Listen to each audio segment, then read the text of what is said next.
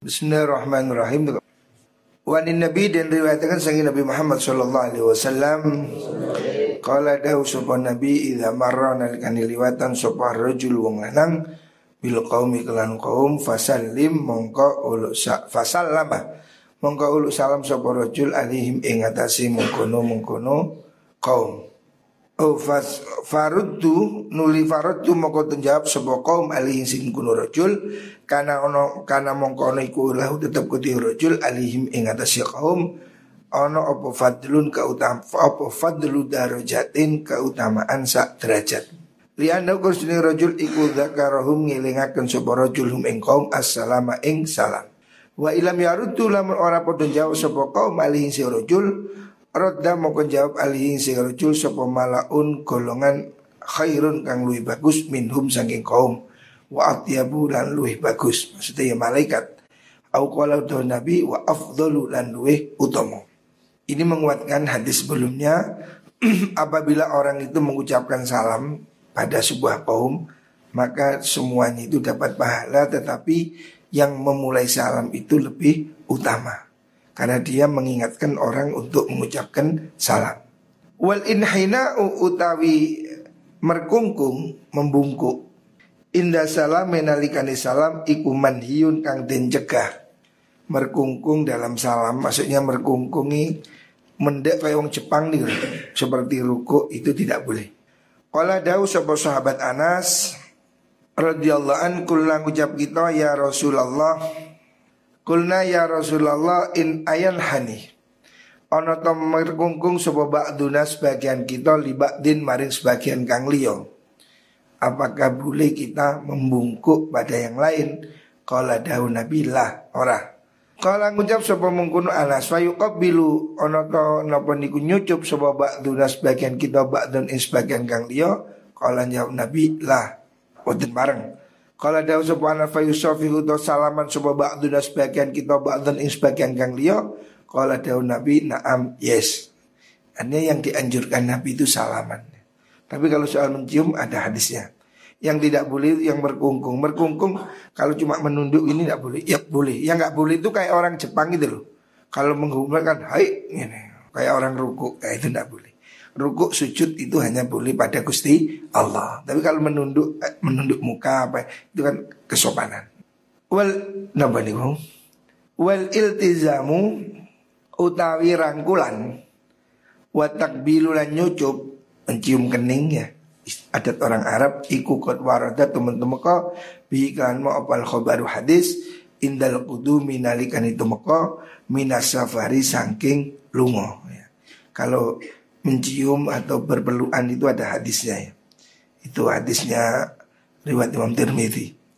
Wakala dawu sapa Abu Dzar radhiyallahu an malaqituhu orang ketemu ingsun ing Rasulullah sallallahu alaihi wasallam illa sofahani angin nyalami sapa Kanjeng Nabi ni ing ingsun. Abu Dzar mengatakan saya kalau ketemu Nabi mesti salaman. Wa talabani lan nyupri sapa Nabi ni ing ingsun yoman ing dalam suci dino Falam akun mongko ora ana ingsun iku fil baiti dalam umah. Falam ukhbirtu semangsane ten paring kabar ingsun Citu mongko teko ingsun wa huwa halu nabi iku ala saririn ing atase amben napa niku dipan. Falta zamani mongko ngerangkul sapa nabi ning ingsun fakanat mongko ono apa mengkono khoslah atau niku keadaan tadi itu khoslatun minil itizam iku ajwadu luwih bagus wa ajwadu lan luwih bagus. Maksudnya ini menceritakan Abu Dhar kita itu kalau ketemu Nabi selalu bersalaman.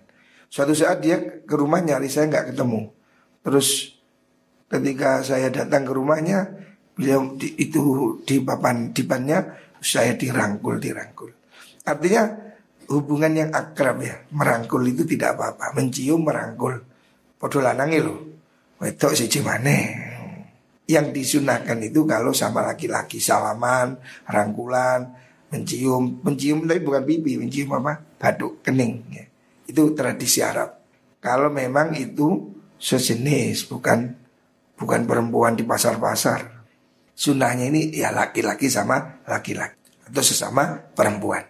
Wal ahdu tai ngalap birukabi kelawan nopo rukab itu tunggangan. Maksudnya itu loh. Birukab itu dengan kalau orang dahulu itu kan naik onta. Lah sebelum turun itu dipegangkan ontanya itu. Nopo istilah sekeduk, sekeduk apa ya? Memegangi pada zaman dahulu kan belum ada Toyota, orang masih naik onta. Naik onta itu di atasnya onta itu dikasih kayak apa itu tempat duduk yang ada tutupnya. Nah kalau orang datang itu mau turun kan sulit kalau tidak dipegangi lah. Memegangkan kendaraannya. Kalau saya bukakan pintu. Kalau zaman dulu megangi itunya kendaraannya yang di tunggangannya itu fitau kiril ulama indal mulia akan ulama iku warada tumeka bihiklan mukun ahlu opal asaru riwayat. Jadi melayani ulama dengan cara seperti itu. Kalau zaman dahulu dengan cara kalau apa namanya suatu ketika ada tamu atau kiai atau tokoh maunya kita hari ini ya bukakan pintunya atau kalau sepeda motor pegangkan sepedanya itu sunnah atau ada riwayatnya. Kalau zaman dulu orang megangi untanya itu. Jadi orang naik unta dipegangi supaya anteng supaya bisa turun dengan baik atau kuda seperti itu. Fa'ala ngelakoni sapa Ibnu Abbas dalika yang mengkono ahdu birika bi Zaid bin Sabit kalan tunggangane Zaid bin Sabit. Sahabat Ibnu Abbas pernah melakukan itu kepada sahabat Zaid bin Sabit. Wa khadalan ngalap sapa Umar Sayyidina Umar wa khadalan ngalap sapa Umar Sayyidina Umar bi napa niku? Bi ghair si Zaidin nggih. Kelawan napa sungguhan nih masih sungguhan itu ya apa naik apa itu ya kendaraan. Tumpangan nih Zaid Zaid bin Sabit. Zaid bin Sabit ini kan seorang ulama ya. Makanya sahabat Ibnu Abbas sahabat Umar juga menghormatinya. Hatta rafa'u sing ngangkat sopo Sayyidina Umar hu ing mengkono gharzi Zaidin niku. Wa qala dawu sapa Umar hakadha kaya mengkini akhdhu faf'alu nglakonono sira kabeh bi Zaidin kelawan sahabat Zaid wa ashabi Zaidin lan pira-pira sahabate utawa santrine Imam Zaid bin Sabit. Jadi dianjurkan untuk menghormati guru, kiai, tokoh dengan memegangi kendaraannya. Kalau hari ini yang bukakan pintunya. Kalau zaman dulu naik kuda pegangi kudanya supaya bisa turun, bisa naik gitu. Dan itu dilakukan oleh sahabat yang mulia seperti Sayyidina Umar. Sayyidina Umar juga melakukan hal itu pada sahabat Zaid bin Sabit. Nah sahabat Zaid bin Sabit ini sahabat yang alim, ahli Al-Quran. Dihormati oleh sahabat Umar sampai dinaikkan ke kendaraannya. Nah, waktu itu kan naik onta. Ya kalau hari ini kan naik Toyota yang gak usah dinaikkan ke atas bukakan pintunya. Artinya bentuk-bentuk penghormatan kepada orang alim. Wal qiyamu utawi ngadeg iku makruhun makruh ala sabilil i'dhami ing atase dalan ngagungaken la ala sabilil ikrami ora ing atase dalan muliaken. Maksudnya berdiri kalau untuk mengagungkan itu makruh. Tapi kalau untuk memuliakan itu boleh. Beda. I'zom dengan ikram beda.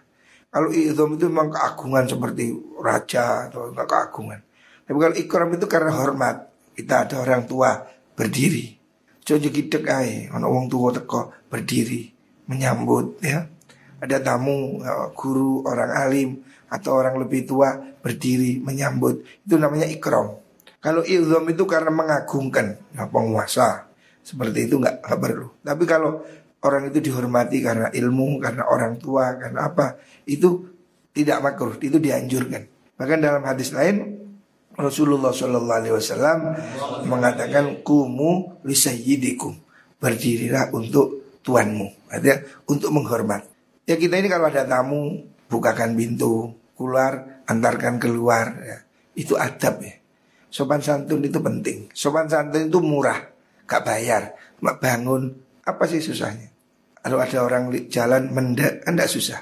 Sopan santun itu murah, tapi mahal harganya. Membuat hidup jadi nyaman. Sopan santun seperti angin di sepeda motor. Harganya murah tapi membuat perjalanan jadi lancar. Wallah